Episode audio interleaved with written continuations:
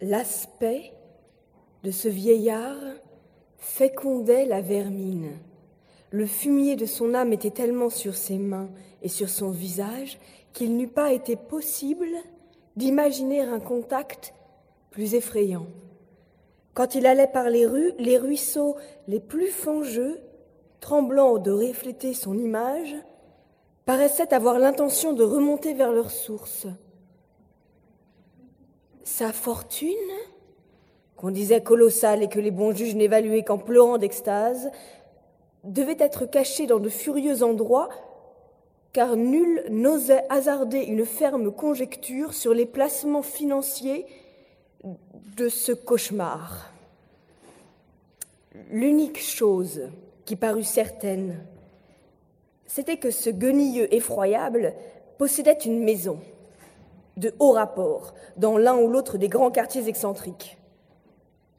Mais la légende voulait qu'il couchât dans un antre obscur sous l'escalier de service entre le tuyau des latrines et la loge du concierge.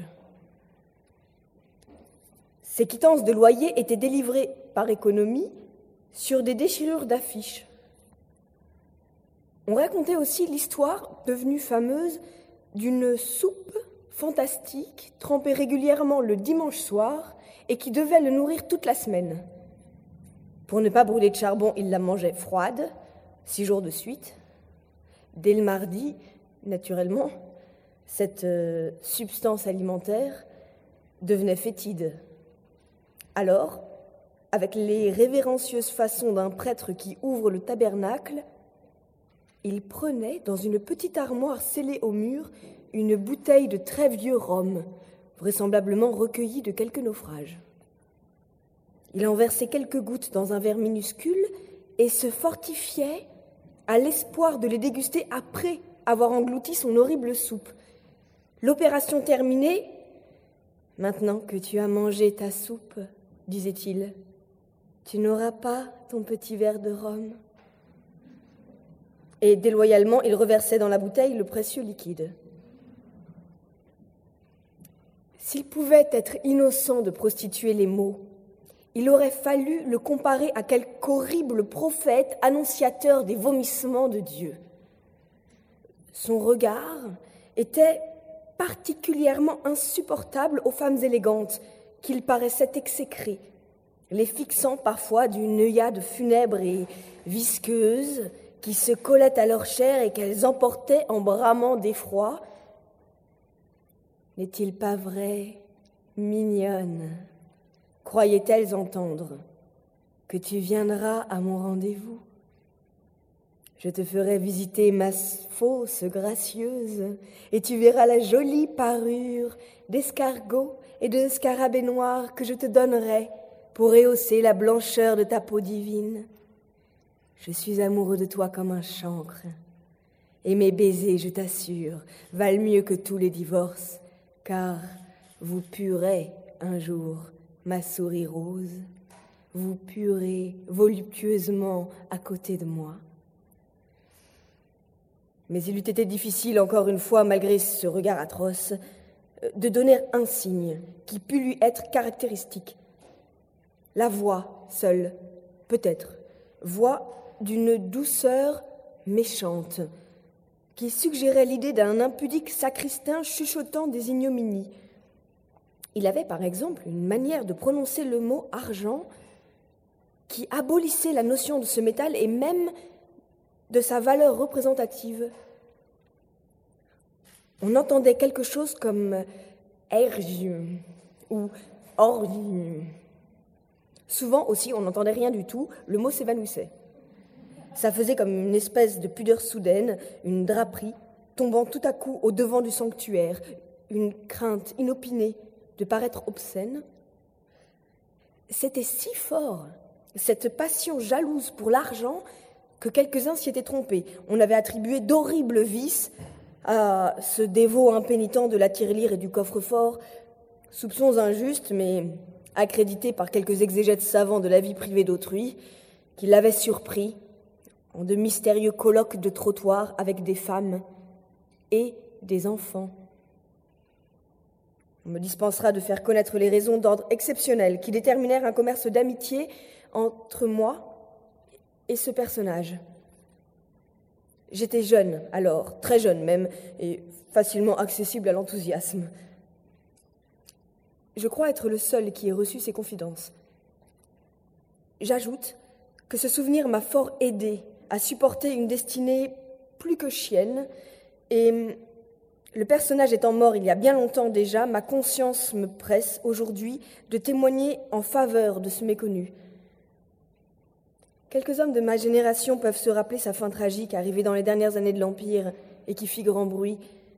Le vieillard avait été étranglé sur sa couche par des bandits, jusqu'alors privés de notoriété et qui n'avouèrent d'autre mobile que le vol. Mais certaines circonstances relatives seulement au passé de la victime et demeurées inexplicables exercèrent pendant quelques mois la sagacité des contemporains. On crut deviner ou comprendre qu'il n'avait pas été ce qu'il paraissait être.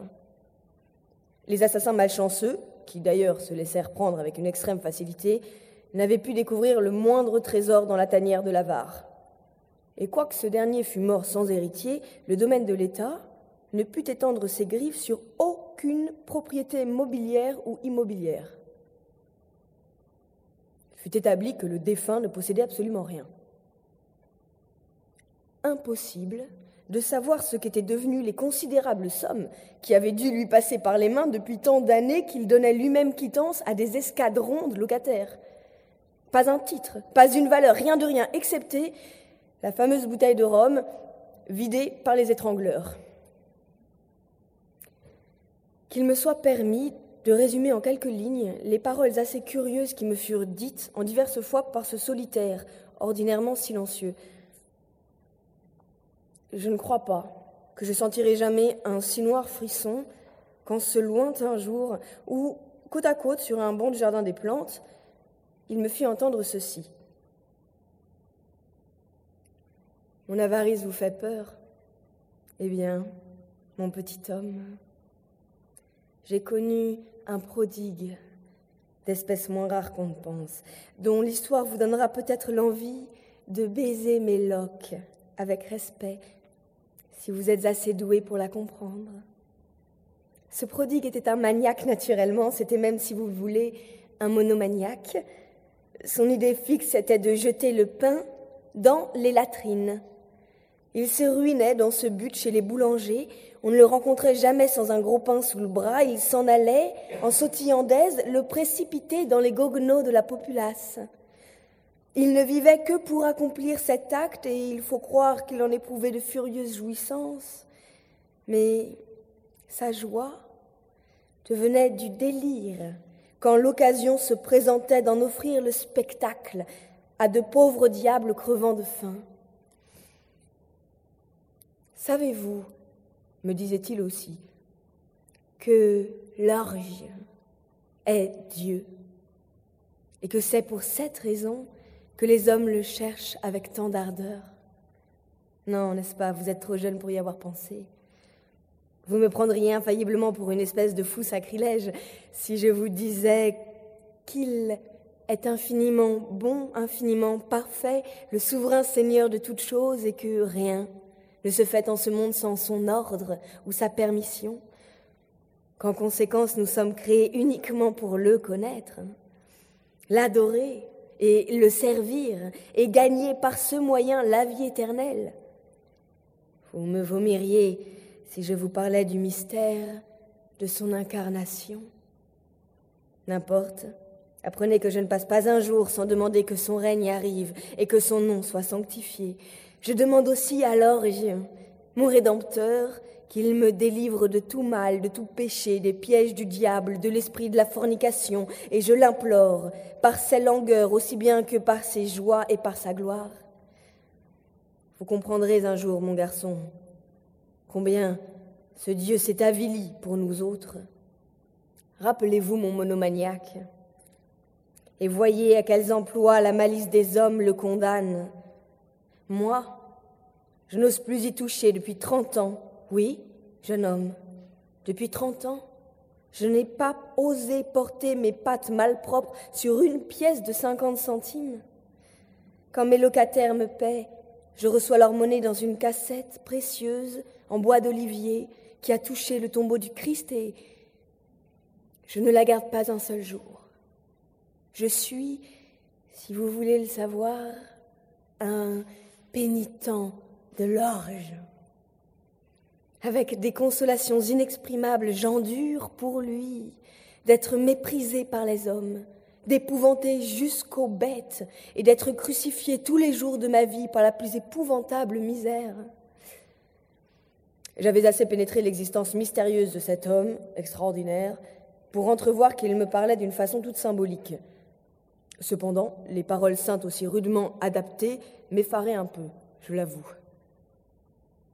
Je le vois encore, dressé tout à coup, levant les bras, semblable à une potence d'où pendraient les haillons pourris de quelque ancien supplicié. On dit assez par le monde que je suis un horrible avare. Eh, bien, vous raconterez un jour que j'avais découvert la cachette, infiniment sûre, dont aucun avare avant moi ne s'était encore avisé. Je nourris environ deux cents familles. J'enfouis mon argent dans le sein des pauvres. Vous publierez cela, mon enfant, le jour où le mépris et la douleur vous auront fait assez grand pour ambitionner le suprême honneur d'être incompris.